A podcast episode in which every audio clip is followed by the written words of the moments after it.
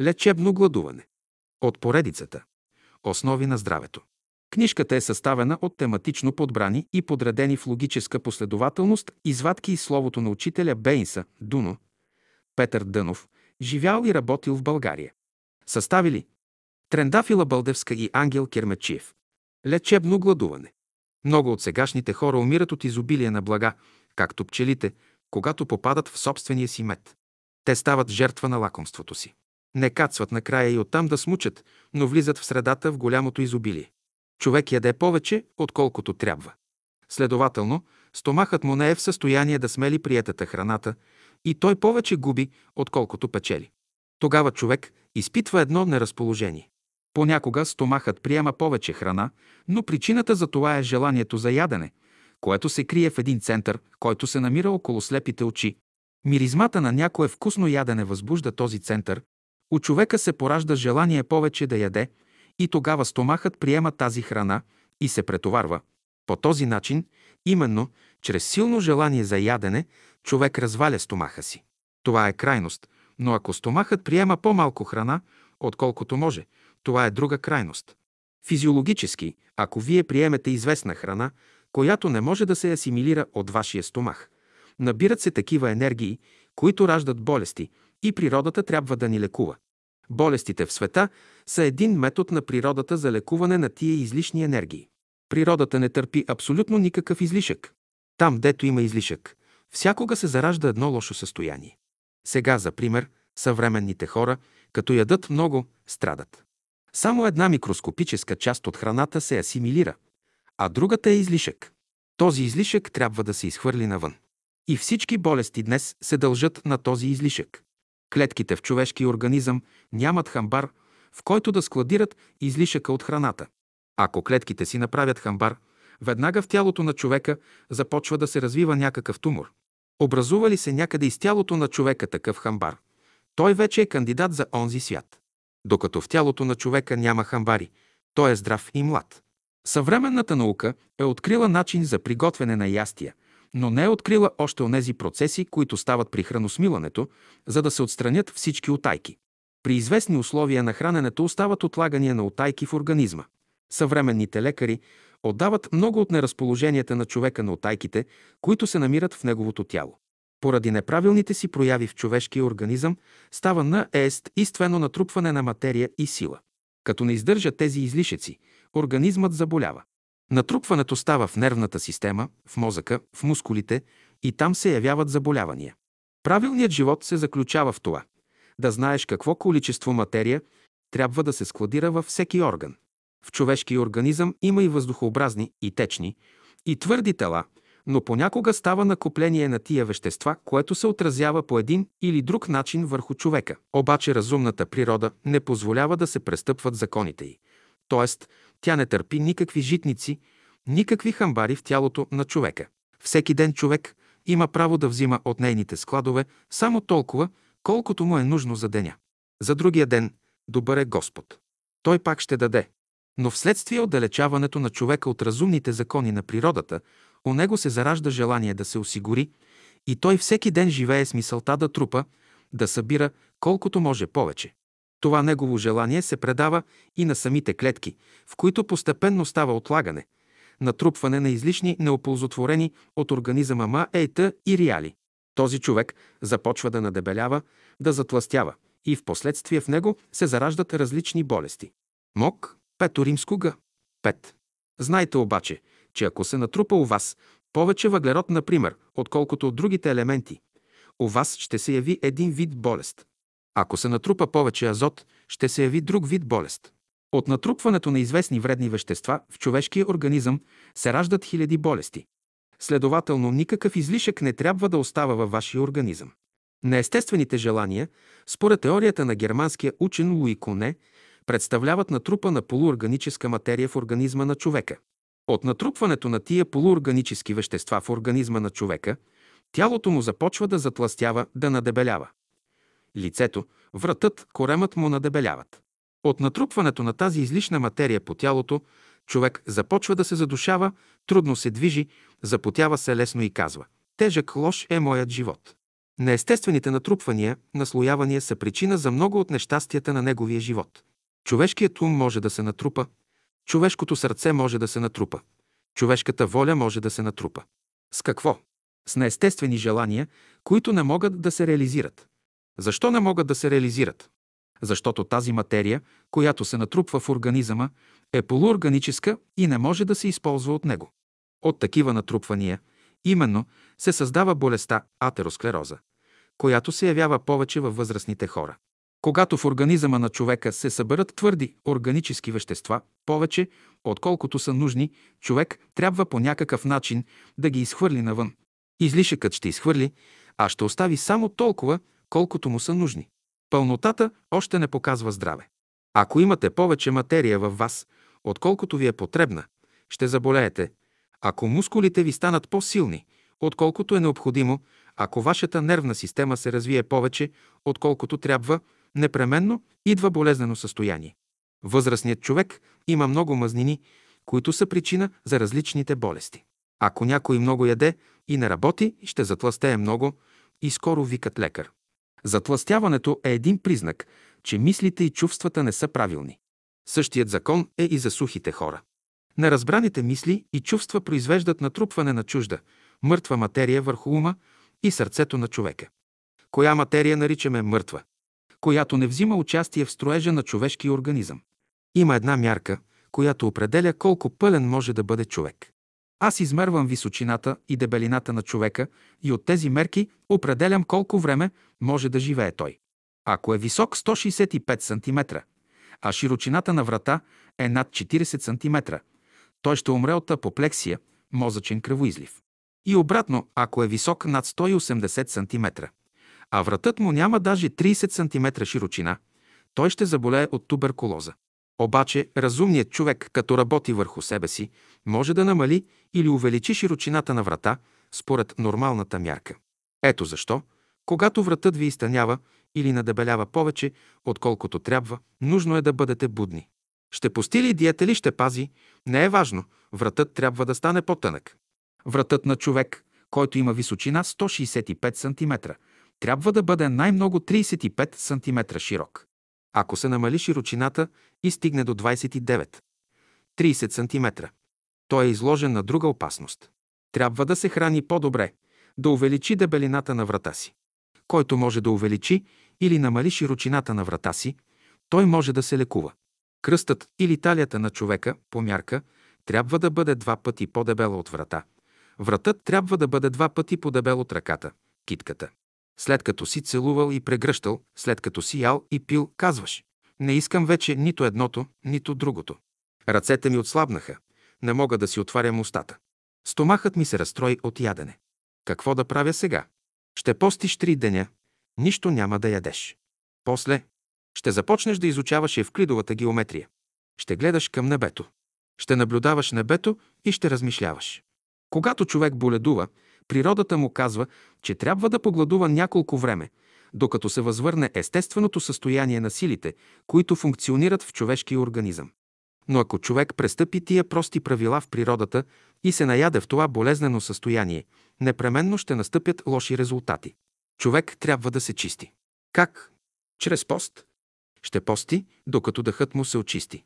Ако пости и дъхът му продължава да мирише, това не е никакъв пост.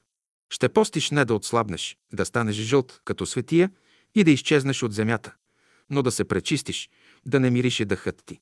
Глад. Гладът е велика, мощна сила, която движи цялото органическо царство. Ние говорим за глада като сила, която внася импулс, средна точка подтик в човека, а не за онова състояние, в което човек гладува известно време, умори се и заспи. Това е прегладняване, а не глад. Прегладняването не внася никакъв импулс в човека. Затова трябва да се пазите от него. Както всяко пресилване е вредно, така и прегладняването не води към добър край. Гладът, жаждата в човека предизвикват психически напрежения, които се отразяват и върху човешки ум. Според френолозите енергията на глада се съсредоточава в областта на слепите очи на човека. Тя е свързана и с обонянието. Гладният упражнява носа си. Чрез него той търси нещо за ядене. Достатъчно е да види някоя тенджера, за да насочи носа си към нея, да усети миризма на ядене. Когато е гладен, човек не се срамува да насочва носа си към тенджерите, към долапите, да открие нещо за ядене. Казват, че децата са невъздържани, нетърпеливи, но и възрастните често проявяват невъздържание и нетърпение. Особено, когато са гладни. Ако някой иска да познае до каква степен е търпелив, нека гладува 2-3 деня и след това седне близо до хора, които ядат. Ако той може да ги гледа спокойно и с разположение, без да се дразни, без да изпитва желание да яде, може да каже, че е търпелив. Обаче природата не поставя човека на такива опити, защото тя не си служи с насилие. Да насилиш човека да не яде и след това да го поставиш на изкушение да гледа как другите ядат, този опит има лоши последствия.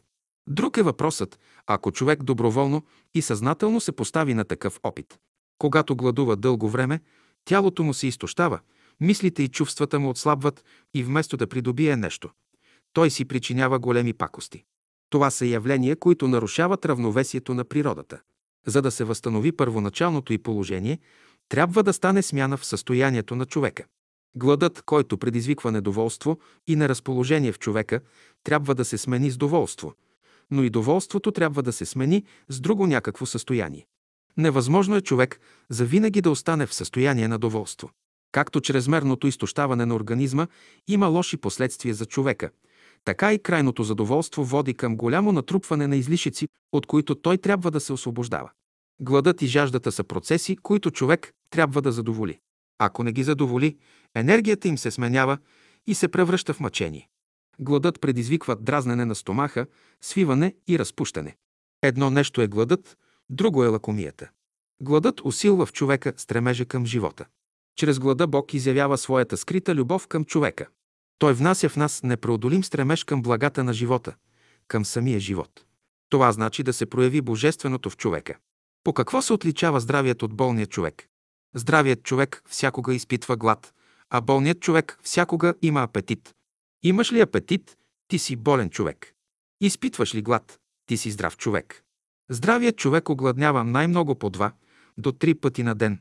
Сутрин, на обяд и вечер човек, който има апетит, яде по цял ден. Това ще похапне, онова ще похапне, ще си разстрой стомаха, докато най-после умира. От какво умират хората? От много ядене. Максималното число за ядене у гладния човек е най-много две, три пъти на ден. Той е разумен човек.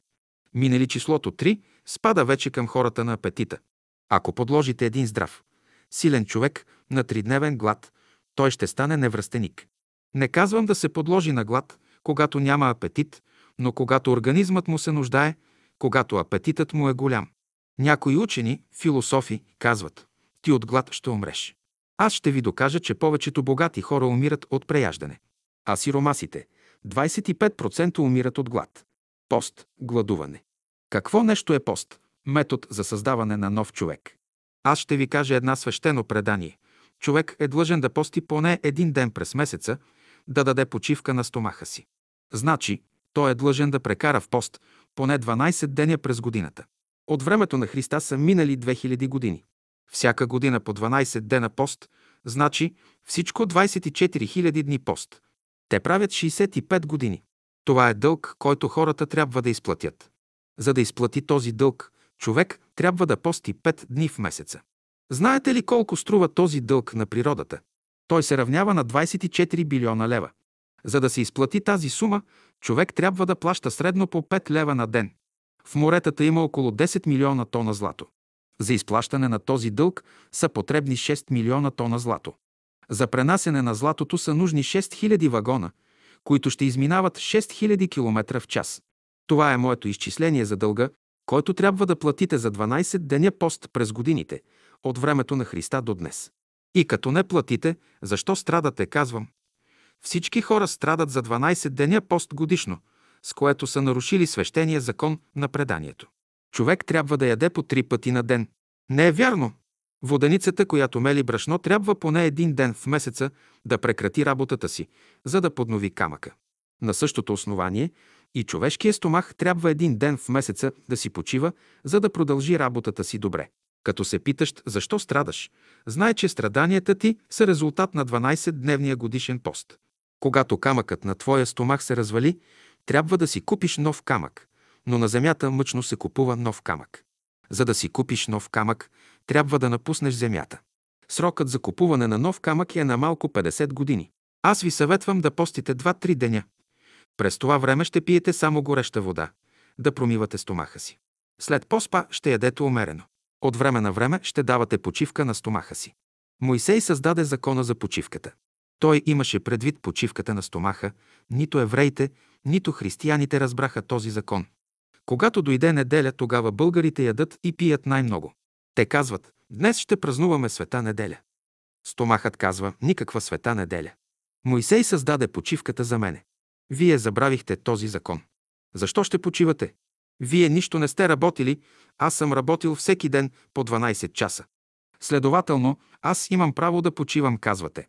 Стомахът е наш слуга, ние имаме прави да разполагаме с него, както искаме обаче, ще знаете, че стомахът е един от мъстителен слуга. Той има характера на мечката. Намразили те един път, всичко е свършено. Откаже ли се да работи, и сърцето спира, и дробовете, и мозъкът спират. Той казва на господаря си. Ти, който не празнуваш съботата и неделята, ще ти дам да разбереш какъв е Божият закон. Могат да се съберат всички лекари да правят различни инжекции, но той казва, не признавам никакви лекари. Аз ще уволня господаря си, ще го пратя при Господа. Бог ще пита стомаха. Защо уволни господаря си? Защото не изпълнява твоя закон. Под почивка разбирам пост. Значи, щом не можеш да ядеш, ще постиш. Пост, почивка, глад са синоними. Религиозният мисли, че постът може да го спаси. Не е така. Енергията трябва да се трансформира. Как става това? Чрез пост. Природата изпраща на човека някаква болест, която го заставя да лежи известно време и да не яде. Като пости, стомахът постепенно се подобрява, апетитът се връща и той оздравява. Да знаеш как да постиш, колко време да постиш и кога да постиш. Това е цяла наука. Черквата е въвела поста за почивка, а хората са му дали друго тълкуване. Това, което православната църква счита за пост, не е този пост, който църквата е наредила още в първите времена на своето създаване. Истинският пост е метод за регулиране на чувствата и мислите на хората. Постът не се заключава само в неядене на мазнини или месо, но през поста човек трябва да се храни с възвишени мисли и чувства, да е готов да се примири с всички свои врагове и да изплати всичките си дългове. Не този официален пост, който знаете. Пост с пълно въздържание от храна и лоши мисли. Не си турите мисъл, че трябва да измените живота си в друга посока. Не, само ще отделите от себе си всички лоши отайки и тогава домашният ви и личният ви живот ще взема права насока. Някои ще кажат да не постим, да не изтощаваме тялото си. Това е още по-опасно. Горко на този, който не пости. Човек, който никак не пости, е натоварен кораб, който, ако влезе в развълнувано море, опасност го застрашава. Човек, който пости много, е празен кораб, без никакъв товар, и той може да се обърне, като влезе в бурното море. Тогава на първия казвам да пости, да се изпразни малко. На втория казвам, натовари малко кораба си. Нямате право вие да измъчвате тялото си. Нямате право да измъчвате ума си. Нямате право да измъчвате сърцето си. Имате право да хармонизирате ума си, имате право да хармонизирате сърцето си, имате право да хармонизирате тялото си. И ако този пост вие си го налагате като една диета само за хармонизиране на душевните си сили, вие сте в права посока. Трябва да ти е приятно, че гладуваш. Който е гладувал съзнателно, човек е станал. Ако на земята постиш, това е благословение. Гладът събужда възвишени и благородни желания в човека. Той е първият и най-велик подтик, който води човека към разбиране благата на природата. Хората се страхуват от глада, без да подозират, че той е велика, мощна сила, която внася импулс, подтик в човека. Само героите гладуват. За да стане силен, да се прояви като герой, от време на време човек трябва да се подлага доброволно на глад. Гладът усилва организма. Гледай на глада като велико благо, а не като страдание.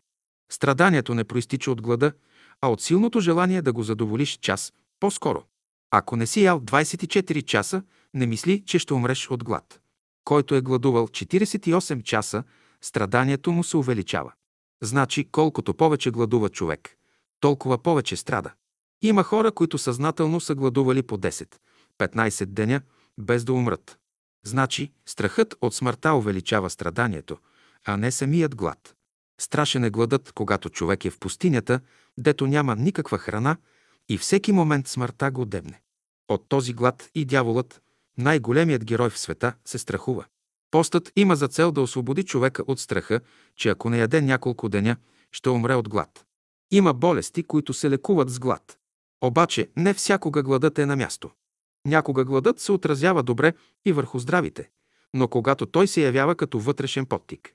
Ако гладуваш ще бъдеш смел, няма да се страхуваш. Някой съзнателно се подлага на глад, но се плаши и прекратява гладуването. Тогава се явява в организма му известна отрова. Знае, че и с малко храна може да се прекара.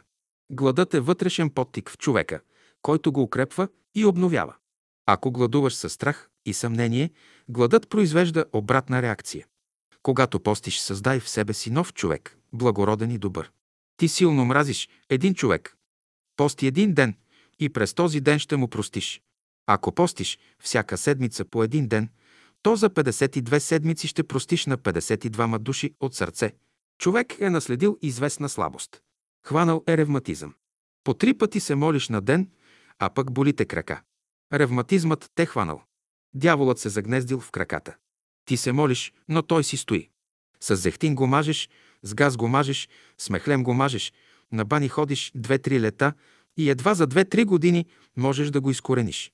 Но има и по-лесен начин. Всичките тези духове излизат с пост и молитва. И когато постиш, трябва да забравиш външния свят.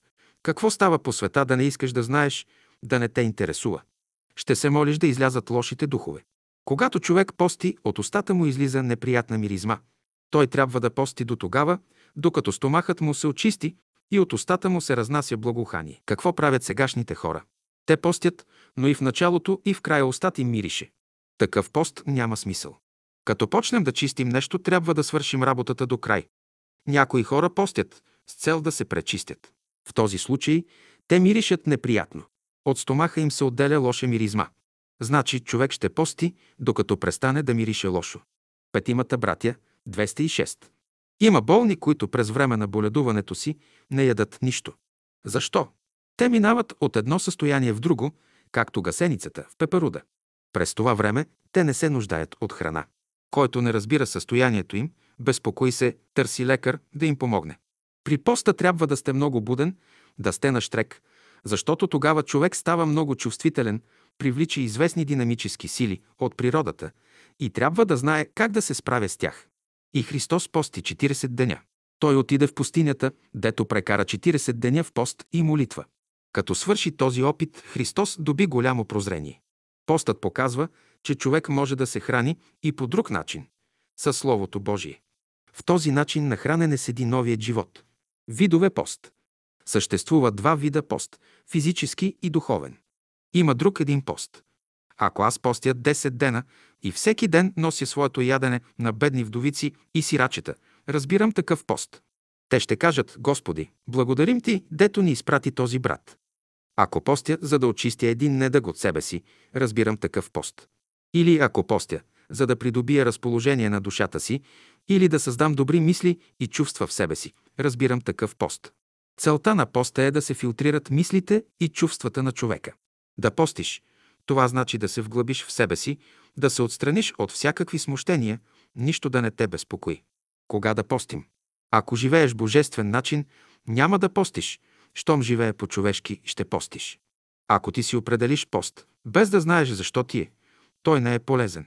Постът трябва да става не всякога, когато човек иска да пречисти своя организъм или има хронически болести, които с нищо не се церят.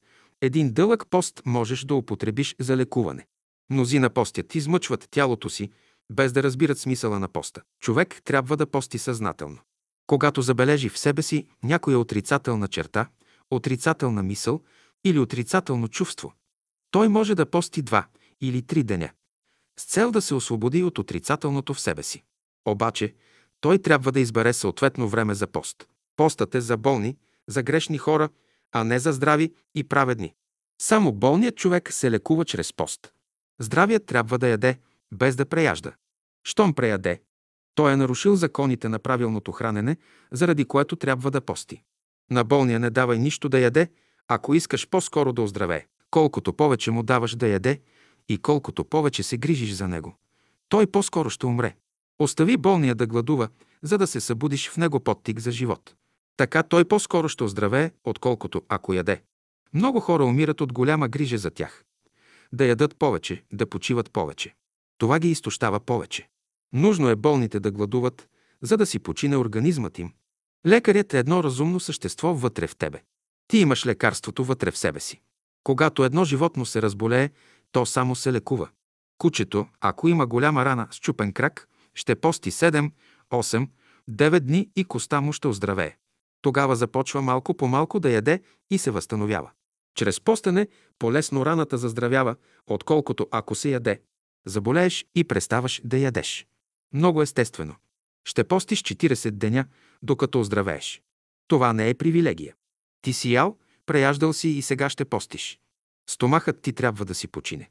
Ще лежиш на леглото 2-3 месеца, ще постиш. Като гладуваш известно време, ти постепенно омекваш и започваш да си мислиш. Да дам ли Иван под съд за сумата, която ми дължи? Не, ще затворя тефтера и ще живея за Бога. Но като оздравееш, забравяш решението си и пак отваряш тефтерите. Няколко деня нямате апетит за ядене. Не яще, почакайте, докато естествено у вас се събуди желание за ядене. Има животни, които не ядат, когато са неразположени. За да се възстанови вкусът и апетитът при яденето, човек трябва да гладува няколко часа или няколко дни. Ето защо, когато детето се сърди и не иска да яде, майката трябва да го подложи на глад.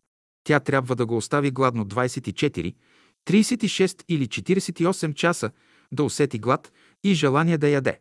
Ако много сте яли, започнете да постите. Като погладуваш малко, ще изчистиш стомаха си. Понякога гладът се налага за хигиена на организма. Така човек оценява яденето, така се учи да яде сладко. И после трябва да се спазва времето, трябва да се спазват дните, когато ще се пости. Ако започнете вашият пост в понеделник, ще имате един резултат, ако го започнете във вторник, ще имате друг резултат, ако е в сряда, четвъртък, петък, събота, неделя, различни резултати. Когато човек изгуби смисъла на живота, нека започне да гладува. Като не яде няколко деня, състоянието му ще се подобри и животът му ще се осмисли.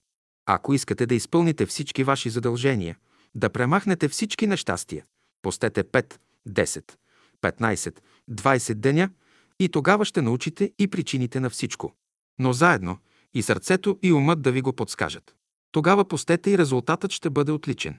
Но ако сърцето каже пости, а умът не дей, не започвайте. Някой ще каже. И без пост може в известен момент на живота, когато трябва да усилим нашата воля, да я съединим с волята Божия. Трябва да постим. За всички ви определям един ден в месеца за почивка, през който ден няма да ядете. Ще почивате на физическото поле, а ще работите в духовния свят. Този ден ще бъде третият петък от месеца, значи 12 пъти ще си почивате. Постът ще започне от четвъртък на обед в 12 часа и ще свърши в петък на обед 2 часа. Ще ядете малко както в четвъртък, така и в петък. Това е почивка, закон, не е пост. Онзи, който ще дохожда на нашите екскурзии, не трябва да пости. На екскурзия всички да бъдете сити. Всеки трябва да пости. Защо? За да продължи живота си. Започване на поста. Постът правете в последния петък преди новолуние и така всеки месец поведнъж. Хубаво е да се прави постът, когато се разсипва месечината, в нейната последна четвъртина. При първия месец постът ще трае 24 часа, във втория месец 36 часа, а в третия месец 40 часа, докато през четвъртия месец сам ще си определите дълготраенето на поста. През второто и третото 4 месечие постът да се направи по същия ред. Как да постим? Религиозните хора обичат много да постят. Религиозните хора обичат да говорят преувеличено нещата. Мене ми казва един, аз съм постил 40 дни, казвам. Как си постил?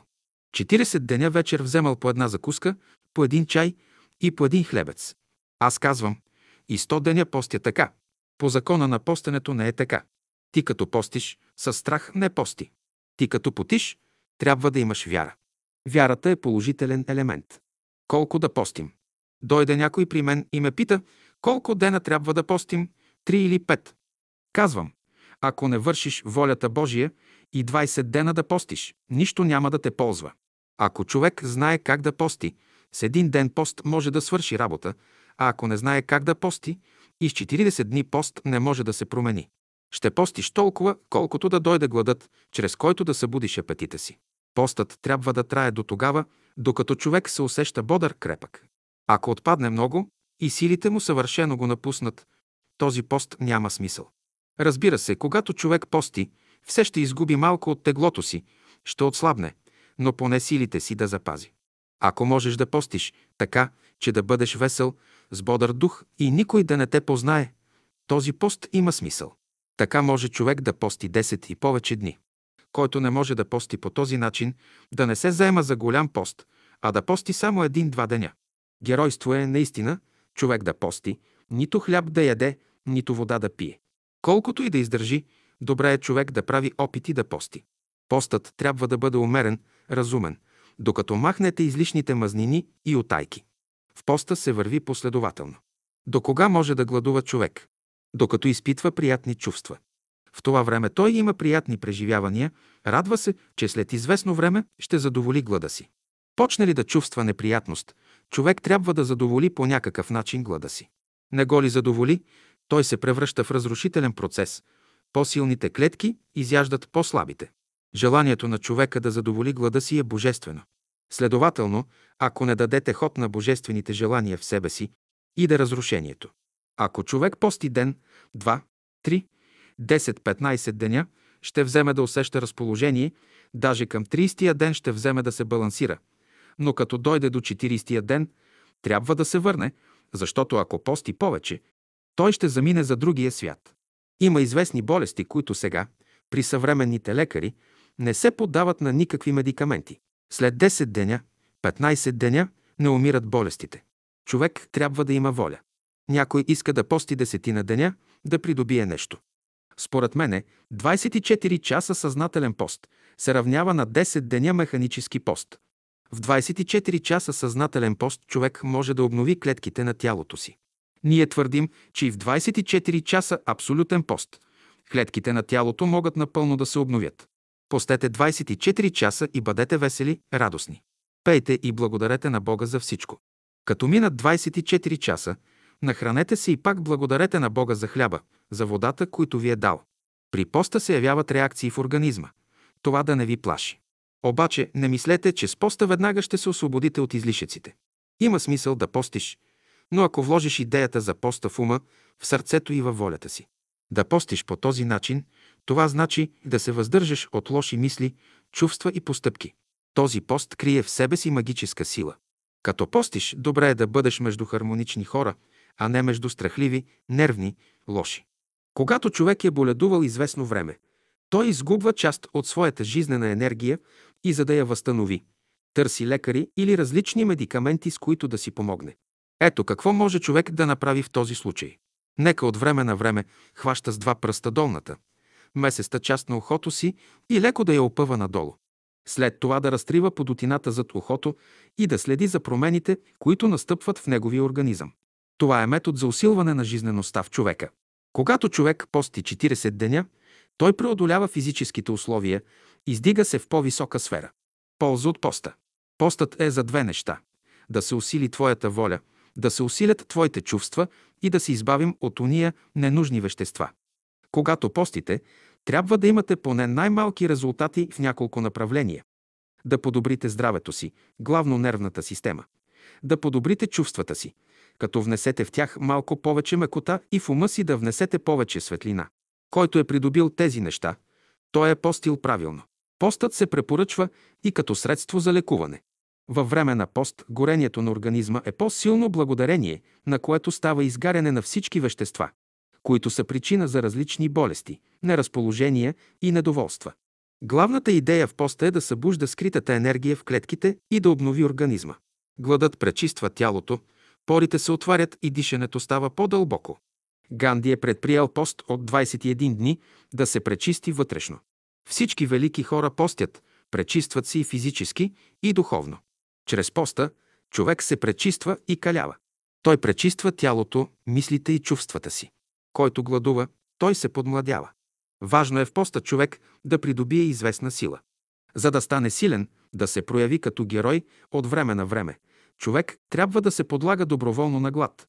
Гладът усилва организма. Постенето – това е начин за обновление на човешкия организъм. Постът – това е едно средство да се махне страха, да се контролира стомашната система, да се контролира кръвообращението и мозъка. За да се възстановят вкусът и апетитът при яденото, човек трябва да гладува няколко часа или няколко дни. Ето защо, когато детето се сърди и не иска да яде, майката трябва да го подложи на глад. Тя трябва да го остави гладно 24 часа, 36 или 48 часа, за да усети глад и желание да яде. Постът пречиства стомаха, освобождава го от излишните киселини, които изопачават характера на човека и внасят в ума му мрачни, криви разбирания за живота. Ако боледуваш от ревматизъм или от друга болест, можеш да се лекуваш с глад. Гладният усеща особено дразнене в слънчевия възъл. Той става активен, очите му се отварят широко и вижда добре. С глада са свързани и други центрове около слепоочната област и обонянието. Като гладува, обонянието му се развива силно и отдалеч още той възприема миризмите. Гладът продължава живота на човека, води го към безсмъртие. Постът е едно добро средство. Аз ви похвалвам. Най-първо се кали волята ви с поста. Човек, който е постил 10 деня, той може да направи много работи. Той е един герой. Човек, който е постил 10, 12, 15, 20 деня, вече не може да го буташ и не може да налагаш мнението си върху него. Един човек, след като е постил 20 деня, ще се освободи от много заблуждения. Посетиме една жена, на която не й бе провървяло в живота и изпитваше влечение към самоубийство. Казах и вместо да се хвърля от канарата, да пости няколко седмици. Тя почна да се смее, но като пости няколко седмици, научи много нещо. Животът ти стана мил, мина и обесърчението и изгуби желание да се самоубива. Ако постиш на земята, светия ще станеш. Препоръка. На всинца ви трябва да кажа да постите 15 деня и няма да ви слугуват.